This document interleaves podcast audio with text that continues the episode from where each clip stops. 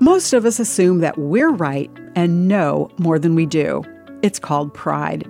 Simply put, we think of ourselves as better, wiser, and more capable than we actually are. I'm Bonnie Sela with Reset. Emily was frustrated with her children for losing one of her belongings. She huffed and lectured them about being more careful.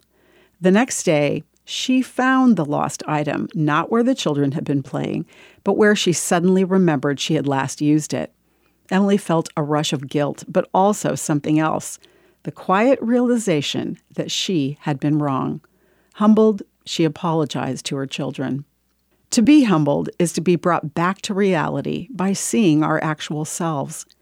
But there's joy and freedom in humility. Our natural state is needy, but God loves to meet our needs. We don't have to lie about who we are or pretend to be more. We can face the truth about ourselves, the good and beautiful, the flawed and weak, coming with all of it to a welcoming God. Scripture tells that Jesus came to free us from the captivity of our deceptive pride. The Lord has anointed me to bring good news to the poor. He has sent me to comfort the brokenhearted and to proclaim that captives will be released and prisoners will be freed, the Bible declares. God resists us when we walk in pride.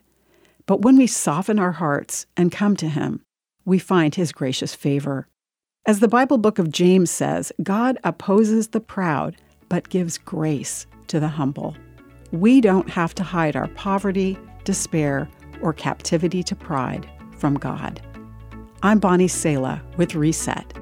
To hear this again, read or share this, or to find more resources like this, visit guidelines.org.